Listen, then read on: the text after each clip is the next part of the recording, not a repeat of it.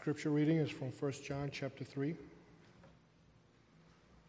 Well, this is the message you heard from the beginning. We should love one another. Do not be like Cain, who belonged to the evil one and murdered his brother. And why did he murder him? Because his own actions were evil and his brothers were righteous. Do not be surprised, my brothers and sisters, if the world hates you. We know that we have passed from death to life because we love each other. Anyone who does not love remains in death. Anyone who hates a brother or a sister is a murderer, and you know that no murderer has eternal life residing in him. This is how we know what love is. Jesus Christ laid down his life for us, and we ought to lay down our lives for our brothers and sisters.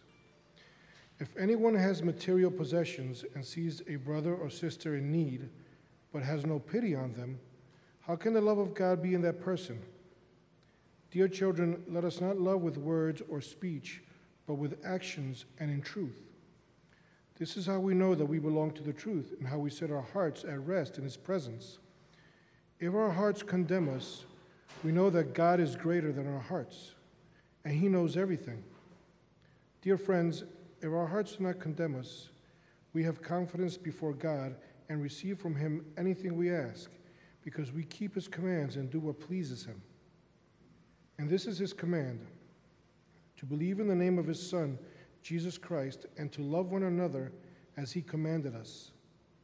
The one who keeps God's commands lives in Him, and He in them. And this is how we know that He lives in us.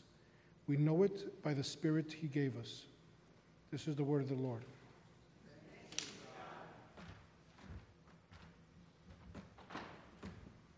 Good morning. Let's pray together again. We thank you for your word. We know that it is truth and it gives life. And so, Father, today we ask, help me to speak uh, clearly, help me to speak truly, and would your Holy Spirit speak to all of us. In Christ's name, amen. This summer, we're studying the book of First John, and a central theme in the book of First John is the theme of love. The word love appears over 25 times in this book. When you read First John, you hear the apostle again and again and again tell us that as followers of Jesus Christ, we must love each other. In today's passage, the apostle begins to define his terms. He tells us what it is, what it means for us to love. And uh, so, the question that I basically want to ask about today's passage is what is it that we need if we're going to love each other the way God wants us to? What, what do we need in order to keep these commandments, to love the way God wants us to? And so, the first thing I'd, I'd point out that we need is uh, we need, need this your heart. Your heart has to be in the right place. Uh, first, 1 Peter 1, verse 22 says, Love one another deeply from the heart. And what that means is that, that genuine love is sincere. Gen, genuine love, it involves a sincere um, respect for other people, a sincere desire for their well being. Uh, true love will, will have a, a, sincere delight in seeing other people flourish and in their happiness, their, their joy. Uh, true love will have a sincere patience with others as they, as they struggle to grow and a, a sincere willingness to forgive people when they hurt us. So there's a sincerity that, that is part of real love. True love comes from the heart. Now, John, John makes that point in, in kind of a, an unusual way. He makes that point in verses 11 through 15. Verse 11, he says, For this is the message you heard from the beginning we should love one another. And then he says, Do not be like Cain. Now, in case you don't know, Cain is sort of the, the first arch villain in the whole Bible. It, back in, in Genesis chapter 4, Adam and Eve begin their family by having two sons. Their first son is named Cain, then their second son is named Abel, and these two little guys grow up together. And then one day, Cain murders his baby brother. He murders his younger brother Abel. And if you read it, it's just a, it's, it's an act of violent, premeditated, cold blooded murder. And, and, and so um, John says here, we should love one another. And we say, John, what do you mean by that? And he says, don't be like Cain. Don't be like Cain, who belonged to the evil one and murdered his brother. And it seems like he's kind of setting the bar pretty low, right? I mean, that, at least it does to me. I, am I'm, I'm reading this, I'm thinking, wow, this is this loving other people, this is going to be easy. Right? If all it takes to love is just don't be like it, don't murder anybody, that's not that hard because I don't know about you, but I have not murdered anyone recently, so this is not going to be that hard for me, right? But then, in the middle of verse 12, John says this And why did he murder him? Why? did he do this? And here's where we realize that John, when he brings up Cain, he's not focusing on Cain's actions. He's focusing on Cain's motive, right? He's, he's wanting us to ask hey, when this man who did this horrible act, what was going on in his heart? What's going on in his heart? And so, if you've ever heard the story from Genesis 4, there, there, it does explain what was going on in his heart. So, it kind of went down like this Abel, the younger brother, had a, a much closer relationship with God than his big brother Cain did. All right, he was just closer to God than Cain, and that really got under Cain's skin. It just annoyed him that his little brother knew God better than him, he, and, and so he began to develop this resentment toward his toward his brother Abel. And this resentment it kind of morphed into a, a form of envy, and that envy then grew into a kind of grudge, and then that grudge just hardened into outright hatred, and the hatred is what gave birth to the murder. So, so, in other words, long, long before Cain committed murder with his hands, the seeds of murder had already been planted in his heart. You see, the, the action began in the heart. This is why John says something that sounds outrageous. He says in verse 15, anyone who hates a brother or sister is a murderer. I read that like, John, what are you talking about, a murderer, just because I hate somebody? And here's what he means he doesn't mean that everyone who harbors a grudge against someone else is guilty of first degree homicide and they should be locked up in prison. That's not what he means. He means everyone, everyone, everyone who harbors a grudge, everyone who nurses resentment against others, everyone who holds on to feelings of bitterness and ill will toward those people that watch that news station. Right? He says the seeds of murder are planted in their heart.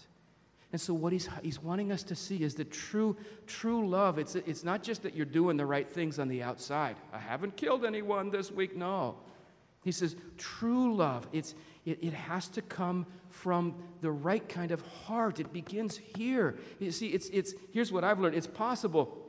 It's possible to be doing the right actions, but not, not from the right heart. Is, isn't that the case? I don't know if you've, uh, um, you remember the Tin Man from The Wizard of Oz. Remember the Tin Man? He's kind of this, some, some kind of robot that they, they put him out in the forest to like chop down trees uh, for people. And, and, and, if you think about the Tin Man, he's out there all day long chopping down trees. He's serving humanity, right? He's, he's providing lumber so people can build houses. He's providing uh, fuel for their fire to keep their children warm at night. So uh, there he is, the, the Tin Man, every day out there serving people, serving others, serving others, serving others. But what was the Tin Man's problem? He had no heart.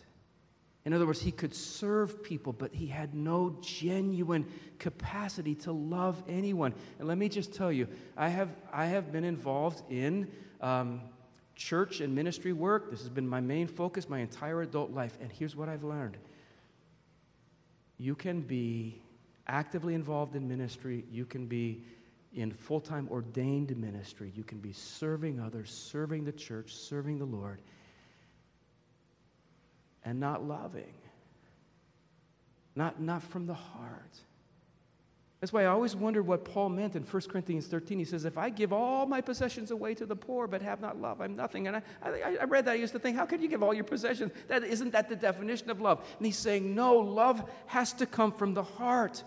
There's got, it's got to be right in here. So, what does it mean to be loving from the heart? I don't, I can't think of any better explanation of that in any human literature than what, the, what Paul wrote in 1 Corinthians 13. Here's what he, you know what love is? He said this Love is patient. It's not quick to jump with a criticism of somebody who's not there yet. Love, love is kind. Love doesn't envy, it doesn't resent somebody who has a blessing God didn't give you. It doesn't boast, it's not proud. Love does not dishonor others. Imagine that, never speaking bad about anyone. Love is not self seeking, love is not easily angered. It keeps no record of wrongs. Forgiven. Love, it says, does not delight in evil, but rejoices in the truth. You know how sometimes when you, you, you hear some news about somebody that fell into sin, there's that little secret, oh, I'm going to enjoy hearing about this. That's not loving. Love, it says, always protects, always trusts, always hopes, what does that mean that it always trusts and always hopes? It just, I think that means that love just, love consistently puts the best spin on other people's actions and words. Somebody walks by you and doesn't say hello. Lo, uh, you know, love does not say, oh man, she's just so stuck up. She's probably a racist. That's why she didn't say hi to me. No, no, no, no, no. Love puts the best spin on it says, oh man, I bet she's having a rough day. That's probably why she didn't say hello. Let's love, right? Love always trusts, always hopes, always perseveres. So that's what it, that's what it looks like to have a loving heart. And John says, We know that we've passed from death to life because we love each other. From the heart, we love each other. So, what do we need to, to, to love the way that God wants us to? So, first thing is you need to have the right kind of heart, okay? Second thing, John says, is, is you need to have the right kind of hands. So, I, I, I guess I would put it this way it doesn't really matter how, pure and warm your feelings are towards someone else if your hands don't help them right when they're, when they're in need. So let's say for example let's say for example we decide to have a church outing and we all decide let's go ride the new ferry together. Have you ridden the ferry? It's so much fun. It doesn't cost much money. You get to go down the river. So let's say we all go out and we say we're going to go on the ferry and while we're riding along i'm going to pick on paul rickert today. Let's, let's say paul you know paul is always fooling around. He's, ne- he's never behaving himself. And so he he falls off the boat into the water there he is down in the water. He looks up at us. He sees that I am standing right next to the life preserver. I mean, it's right here. Paul looks up at me and says, Help! And I look down at Paul and I say, Paul, I love you, man. I love you. I, I, just want you to know, Paul, you and your wife Linda, you're such good people. I just have such warm feelings for you. I pray for you every day. I really, really love you. I just want you to know my heart, Paul. I want you to know my heart. What would Paul, listen, what would Paul say? His dying words. He would say, Pastor, I don't care about your heart right now.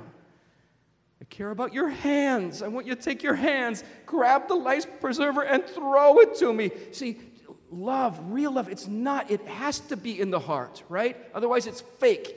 It's, it's, uh, it's hypocrisy. But it can't only be the heart, it's got to involve your hands. When someone's in need, you have to help them. When someone's hungry, you have to feed them. When someone's poor, you have to clothe them.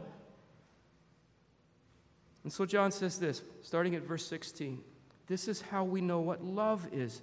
Jesus Christ laid down his life for us and we ought to lay down our lives for our brothers and sisters. Verse 17 If anyone has material possessions and sees a brother or sister in need but has no pity on them, how can the love of God be in that person? Verse 18 Dear children, let us not love with words or speech, but with actions and in truth. So real love, it always, it, it, it, maybe it starts in the heart, but it spreads to the hands. It expresses itself in actions. You, you would put it this way: real, real love gives. Um, Amy Carmichael. Um, Amy Carmichael was an outstanding poet, but she was also a woman who's, who was a missionary, late 1800s, early uh, 1900s in India. She lived among the poorest of the poor, and she spent her entire adult life rescuing girls from the sex trade, bringing them into her home and raising these girls as her own daughters. And here's what she said You can always give without loving, but you can never love without giving. Love always, it always leads to action, to giving. James said the same thing. James 2, he said this what, what good is it, my brothers and sisters, if someone claims to have faith but has no deeds? Can such faith save him? Suppose a brother or sister is without clothes and daily food. If one of you says to them, Go in peace, keep warm, be well fed, but does nothing about their physical needs, in the same way, uh, he said, What good is it? In the same way, faith by itself, if it's not accompanied by action, is dead. So real love will always lead to action. So, just a question for you to think about what, um, what are some of your actions that demonstrate the love of God for others. Some of you, uh, maybe you, from time to time, you invite somebody into your home for a meal. John would say, That's what I'm talking about.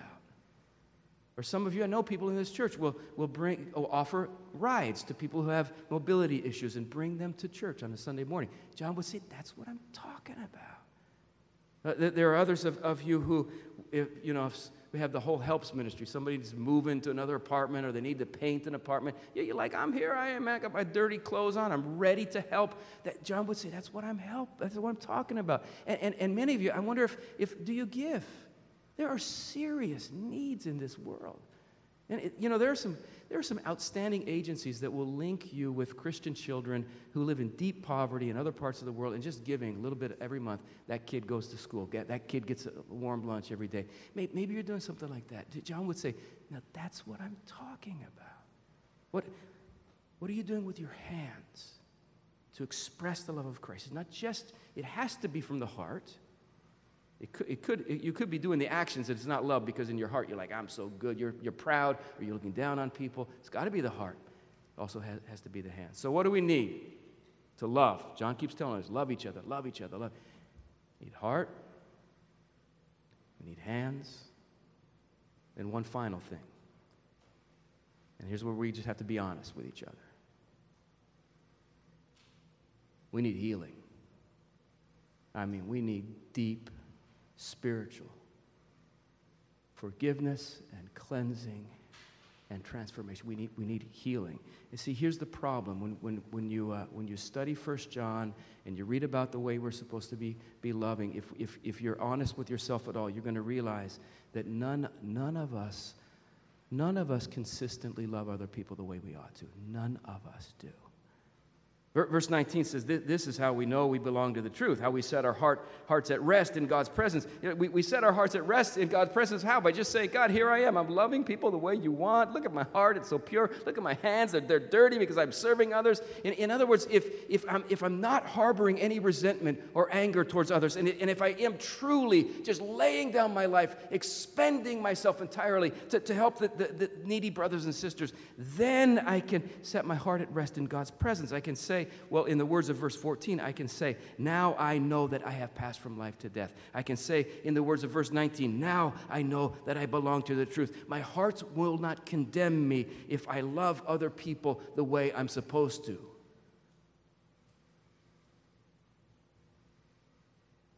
But what about when I don't? What about when you don't? And be honest, you don't always, do you? Yeah, let me, you know, you don't have to raise your hand, you don't have to answer out loud, but do you ever struggle? Do you ever struggle with uh, resentment? You ever struggle with unforgiveness, bitterness? We don't like to use the word. You ever hate? We struggle with this. And, and, and when it comes to giving aid to the poor, let me ask you this Are you giving enough? Really? You needed that other pair of shoes? Are you sure? Are you giving enough? You, you, you, see, you see the problem with you take this seriously and you really, you really look at what John is saying. Well, listen, here's the words of one. This I was reading this commentary, all right? The scholar who wrote this book, at this point in the commentary in First John, he just got very personal. Here's, here's what he said. He said this As I have studied First John in depth over the past few years, I have sometimes found myself beginning to wonder whether I have made any progress at all in the Christian life. You ever feel that way? He said that this, this book of First John is written to give us assurance, but frequently it brings us to see how little like our Lord we really are. So, this is why I say when it comes to loving others the way that God commands, all of us are people who stand in need of forgiveness and healing. Why? Because we don't do this, right? Sometimes on the inside, we are like Cain. And very rarely do we respond the way we ought to to the needs in the world around us, right? So, uh, this is why I think verse 20, even though it's hard to translate and it's hard to understand, I think verse 20 is a really, really important verse in this passage. Verse 20 of 1 John 3 says this If our hearts condemn us, in other words, as we look at this topic of love, we realize that we are not loving the way we're supposed to, and our hearts start to condemn us, right? If our hearts condemn us, it says, we know that God is greater than our hearts. Now, Bible readers for years have wondered, what is this he talking about here? I'll take my best stab at it. God is greater than our hearts. Christian, aren't you glad God is greater than your heart? Aren't you? I mean, listen, if your salvation depended on the purity and the goodness and the greatness of your heart, if your heart is anything like mine, you wouldn't have any hope in the world. But your salvation doesn't depend on your heart. It depends on God, on God's mercy, on God's grace in Jesus Christ. And John says, God is greater than your messed up heart. That's good news right? So when our hearts condemn us, we know that God is greater than our hearts. And He knows everything. Now, again, what does that mean? He knows everything. One commentator says this God sees and understands us even more deeply than we know ourselves. He knows exactly where we are spiritually. He knows our strengths and weaknesses, our gains and losses, our successes and failures. And God knows that the measure of love we do have is irrefutable evidence of the activity of the Holy Spirit in our lives, that we have been born of God, that we have crossed over from death to life. So, he says this so when we face the crisis of a condemning conscience, our hearts are set at rest in the assurance that we can trust ourselves to the mercy of God. God knows everything including God knows 1 John 3:16 which says Jesus Christ laid down his life for us. God, isn't that something, believer, to know that when God looks at you and he sees all your struggle to forgive, you know, Aunt, Aunt Betty and to be kind to the needs of this person who's always calling, how you fall short. God just knows Jesus, Jesus Christ laid down his life for her. Jesus Christ laid down his life for him, right? What, what, does that mean? John unpacked that, or he kind of explained that more fully in chapter 2. He said, If anybody sins, we have an advocate with the Father, Jesus Christ, the righteous one. He is the atoning sacrifice for our sins, and not only for our sins, but also for the sins of the whole world. You see, when I fail to love people the way I'm supposed to, you know what the Bible calls that? That's a sin. And Jesus Christ is the atoning sacrifice for my sin and for your sin. He laid down his life for us.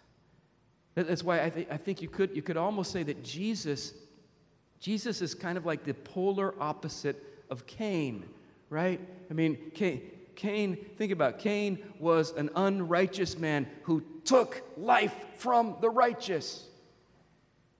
Jesus is the righteous man who gave his life for the unrighteous. He did that for us. We have such a different big brother, don't we, than, than Abel did. Our, our older brother could have condemned us, but he gave his life for us. Isn't that wonderful? That's why, that's why Hebrews chapter 12, Hebrews 12 tells us that the blood of Jesus has a lot better things to say than the blood of Abel. Why? Well, if you read in Genesis, the blood of Abel, in some metaphorical way, cried out to God for, for God to condemn Cain for how unloving he had been. We've been unloving. But the blood of Jesus doesn't cry out for our condemnation, does it? It cries out, Father, forgive them. Father, forgive them. See, that's that's what love is. John, John says, This is how we know what love is. Verse 16. Jesus Christ laid down his life for us. Now, how, real quick, all right, how does that heal? You're talking about how it forgives, but how does the love, knowing the love of Christ, heal you? Um, all right, let's say you're really, really, really struggling with hard feelings towards someone. And it may not be over something petty, maybe somebody really hurt you. I don't want to speak lightly about that because there have been some real heavy hurts.